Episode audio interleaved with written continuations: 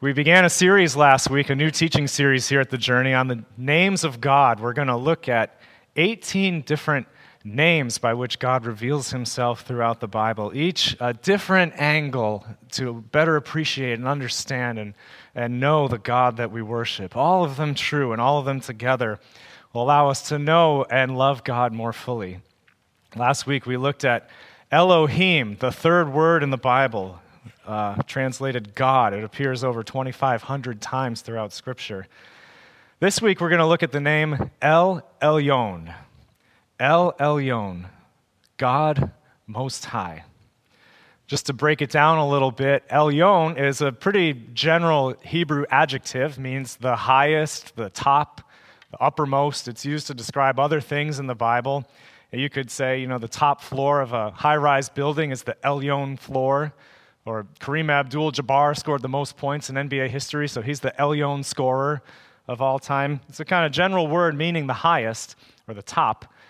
And El, we learned last week, is kind of a, a generic general term for God. So put it together El Elyon is the, the highest God, the top, the uppermost, the, the highest, highest power, you could say. In a world filled with higher powers, things greater than us, God is El Elyon, the highest, higher power. Many people refer to God this way throughout Scripture. The Most High appears in about 20 different Psalms, including the one Judy read for us earlier. This is one way that people who worship God throughout the years and the centuries, people who loved Him and wanted to worship Him, declared who He is. He's the Most High God. So He appears a lot, that name appears a lot in the Psalms. But also in the Old Testament, uh, it's spoken by some other people, uh, some non God worshippers, really, uh, including Balaam, and kind of an odd story in the book of Numbers. This guy was hired by uh, an enemy king of Israel to pronounce a curse on the people of God, but God literally won't let him do it. And Balaam acknowledges, well, the, the Most High is blessing these people, so there's really nothing I can do. I have no power to undo that. Uh, later in the book of Daniel, King Nebuchadnezzar, kind of a notorious pagan king, the ruler of Babylon, who was such a powerful ruler and so full of himself, he demanded the people worship him. And it's then that God humbles, humiliates really King Nebuchadnezzar until he acknowledges that, in fact, God is the Most High and not him. In the New Testament, the Most High is used again by a number of different people who refer to God. A, there's a Greek word, hupsistos, that's basically the same thing, the Most High. Uh, Jesus refers to God this way, as well as some believers in Jesus. God's referred to this way as well by angels and by demons in the New Testament. For the demons, it's kind of a uh oh moment they understand the power dynamics of the spiritual realm, and when they come across Jesus, realize, oh, we're in for it. We're up against the Most High. And really, the, the highness of God can be delightful or it can be terrifying, depending on where you're coming from. Lots of people refer to him this way throughout the Bible. Today, we're going to look at the first time this name is used God Most High. It's in Genesis chapter 14. If you want to turn there, it'll also be on the screen. Genesis 14, this is a story early on in the life of Abraham when he's still referred to as Abram. I'm going to read a short story here. The, the backdrop of it is uh, a bunch of kings have just banded together to attack the land where Abram is living, and they captured his nephew Lot and some other people, but then God comes to their rescue, delivers Lot and all those who've been captured. And so they're coming back from that and we'll pick up in verse 17. After Abram returned from defeating Chedorlaomer and the kings allied with him, the king of Sodom came out to meet him in the valley of Shaveh, that is the king's valley. Then Melchizedek, king of Salem, brought out bread and wine. He was priest of God Most High, and he blessed Abram, saying, Blessed be Abram by God Most High, creator of heaven and earth. And praise be to God Most High, who delivered your enemies into your hand. Then Abram gave him a tenth of everything. The king of Sodom said to Abram, Give me the people and keep the goods for yourself. But Abram said to the king of Sodom, With raised hand I have sworn an oath to the Lord, God Most High, creator of heaven and earth, that I will accept nothing belonging to you, not even a thread or the strap of a sandal, so that you will never be able to say, I made Abram rich. So, four times in this short little story, this name is used El Elyon, translated God Most High.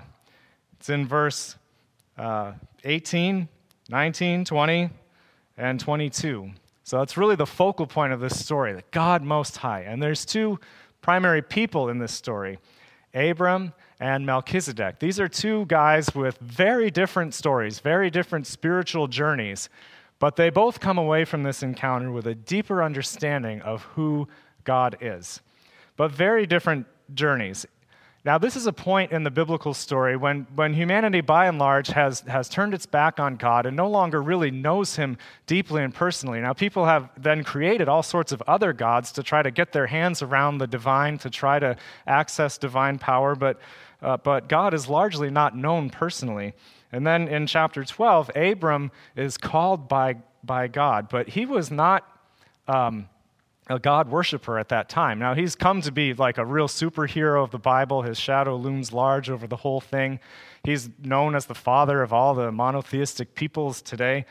But when God found him, Abram was, was worshiping other gods. We read in Joshua chapter 24 This is what the Lord, the God of Israel, says. Long ago, your ancestors, including Terah, the father of Abraham and Nahor, lived beyond the Euphrates River and worshipped other gods. But I took your father Abraham from the land beyond the Euphrates and led him throughout Canaan and gave him many descendants. And Abraham was pretty old by this point, so he'd spent a long part of his life worshiping other gods, most likely uh, a moon god that was particular to that area where he was from, until God stepped in and revealed himself to Abram. The Lord called him, and then Abram saw something great enough about God to follow him and to leave behind everything and the place where he'd been living to go live where God showed him. And then this is early on in that journey in the new land. And Melchizedek is a, is a fascinating figure. He only appears really this once in the biblical narrative. It's real quick appearance, but later in the book of Hebrews in the New Testament, it's explained that he is sort of kind of a prefigure to Jesus in some ways, uh, a really fascinating character. But he's someone who it's called a priest of God Most High. So he's living in a polytheistic pagan environment. Lots of different gods are being worshiped, but he has a sense that there is a most high God, and that's who he's serving. And this has been true in lots of cultures all throughout time and all throughout the world. That even where there are many different gods worshiped, gods of all sorts of different things or different tribal gods, many cultures still have a sense that somewhere over and above all of it is some greatest God, the God who, who made everything and who's over it all. And maybe we just don't know what that God is called, but there are people who kind of name and worship a, a, a, high God. We just maybe don't know who it is. And Melchizedek is kind of like that sort of person. He's got a sense that there is a most high God. But he doesn't know him the way Abram does. Now, and through this encounter, both Abram and Melchizedek come to know God better as God Most High. For Abram, he realizes, oh, this God who's called him, who he's been walking with, is in fact God Most High, the creator of heaven and earth. I don't know how much he understands of this at this point.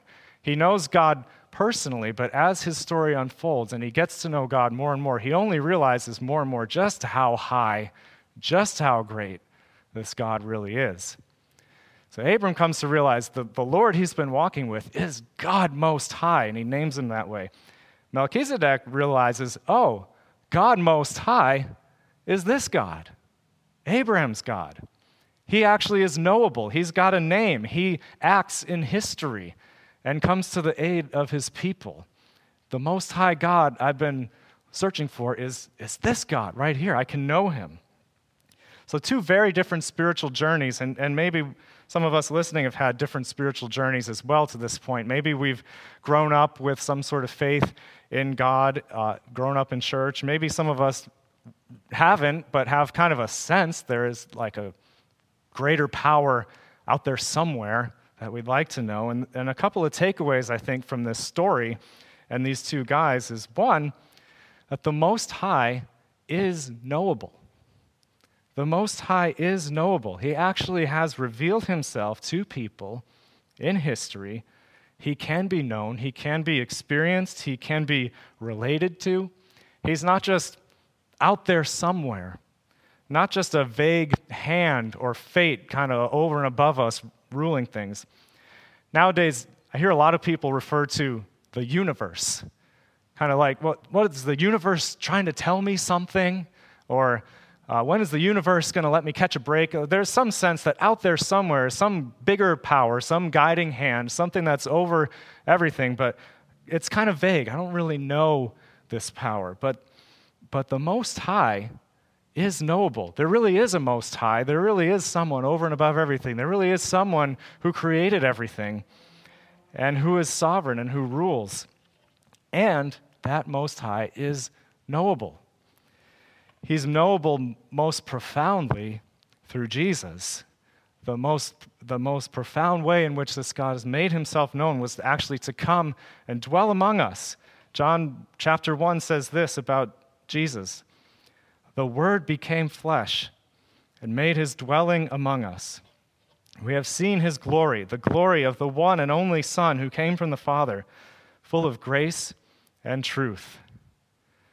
This word who became flesh is the God, Elohim, that we learned about last week. The God who was there at creation came and made his dwelling among us, appeared as one of us. We've gotten to see the glory of God. He makes himself known. He doesn't want to be just out there somewhere for us, he wants to be personally known by us. The Most High is knowable.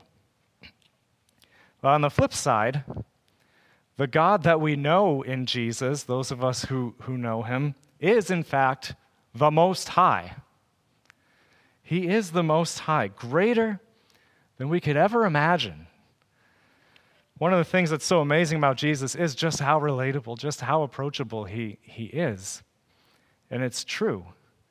But sometimes in his approachability, in his, in his comforting, down to earth nature, I think we maybe can lose sight of who it is we're really dealing with here with Jesus. Maybe if he's familiar to you, someone you've grown up with, maybe you learned about God or Jesus first through Veggie Tales or cute little songs you sang in church, or I've heard of this stuff called flannel graph, if maybe you've been around a little bit longer. Um, you know, maybe you know, real soft, safe ways to, to know Jesus. It's good because he is approachable in that way. And maybe we've sang songs about him as our, our friend, and we've talked about having a, a relationship, a personal relationship with Jesus.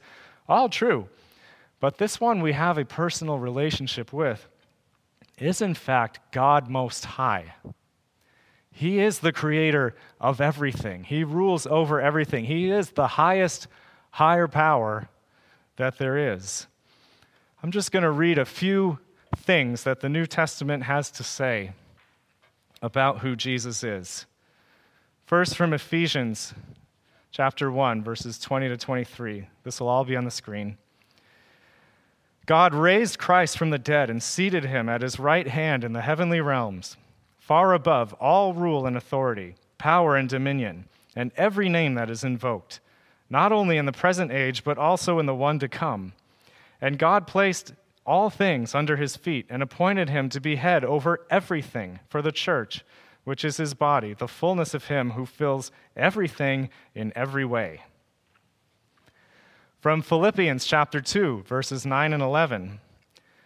Therefore, God exalted him to the highest place, gave him the name that is above every name. And at the name of Jesus, every knee should bow, in heaven and on earth and, ev- and under the earth, and every tongue acknowledge that Jesus Christ is Lord, to the glory of God the Father. From Colossians chapter 1, beginning in verse 15. The Son is the image of the invisible God the firstborn over all creation. For in him all things were created, things in heaven and on earth, visible and invisible, whether thrones or powers or rulers or authorities, all things have been created through him and for him. He is before all things, and in him all things hold together. He is the head of the body, the church.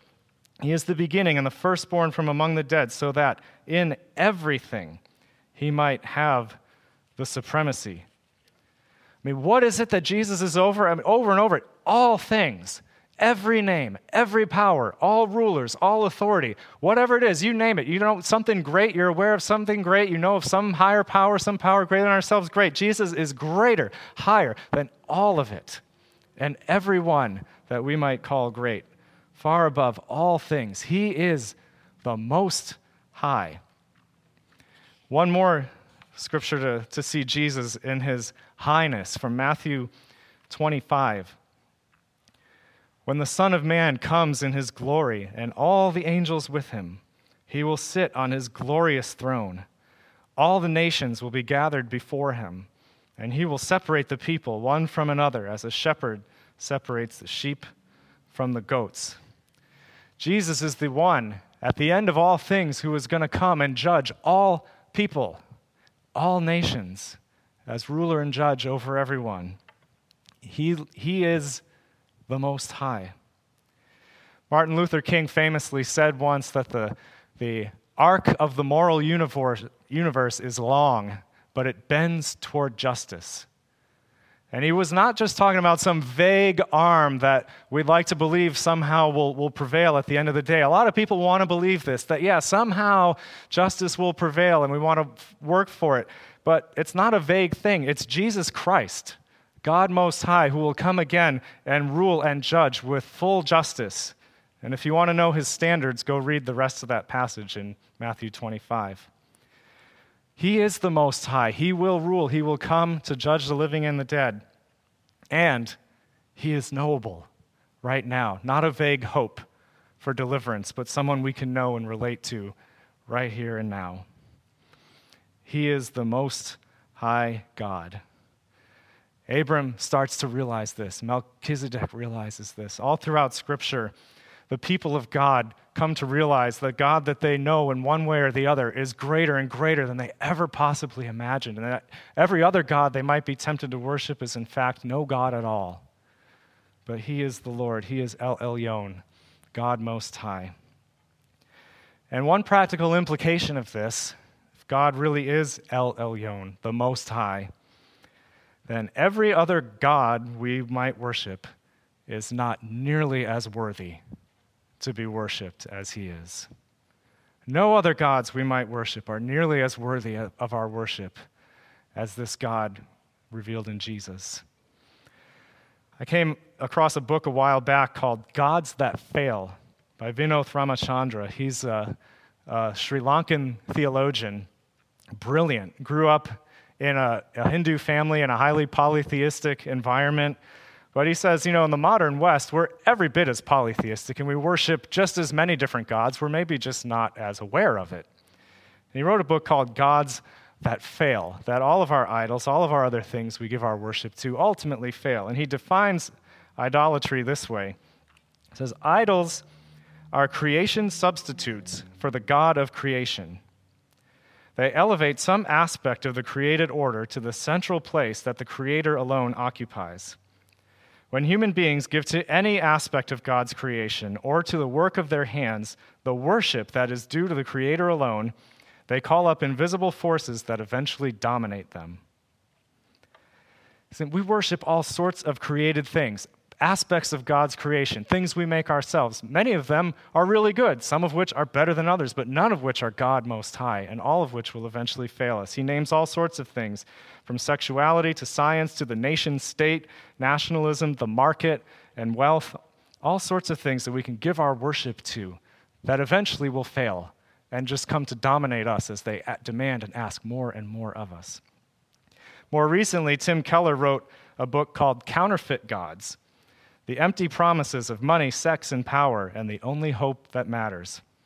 This is a little more recent and a little bit more of a down to earth book, but he gets at the, the same idea and has a very similar definition of idolatry that basically we're taking aspects of God's good creation and elevating them to the place that God should, alone should occupy. He highlights a few in particular, but says that really anything can be an idol. Anything that we put our trust in, that we look to to find our security, anything that we find our hope in and give our affection and give our worship to can be an idol, could be a person, could be an ideology, could be a thing, could be a government, a nation, whatever the case may be. But any other God that we might worship is so much less than El Elyon, so much less worthy of our worship than Jesus Christ, that there's really a, three part response that we need to take in order to rid ourselves of any idols in our lives. And believe me, just because you name Jesus as Lord and worship in a church, maybe, it doesn't mean there's not a, a, whole lot of other gods competing for your worship and your loyalty. It happened to the, to the people of God throughout Scripture, and, and uh, there are many idols competing for our worship now. So the first step is to identify your idols. Identify your idols, the things that are demanding your worship, calling for your affection, your hope, and your trust. I don't know about you, but for, for many of us, 2020 hasn't exactly been our favorite year. It's been rough.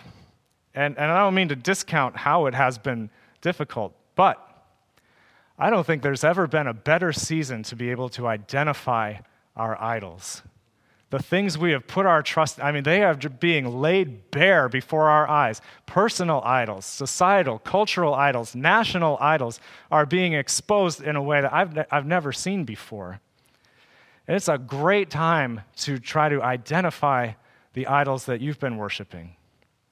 Some questions you might ask yourself. Where have i been running to for comfort?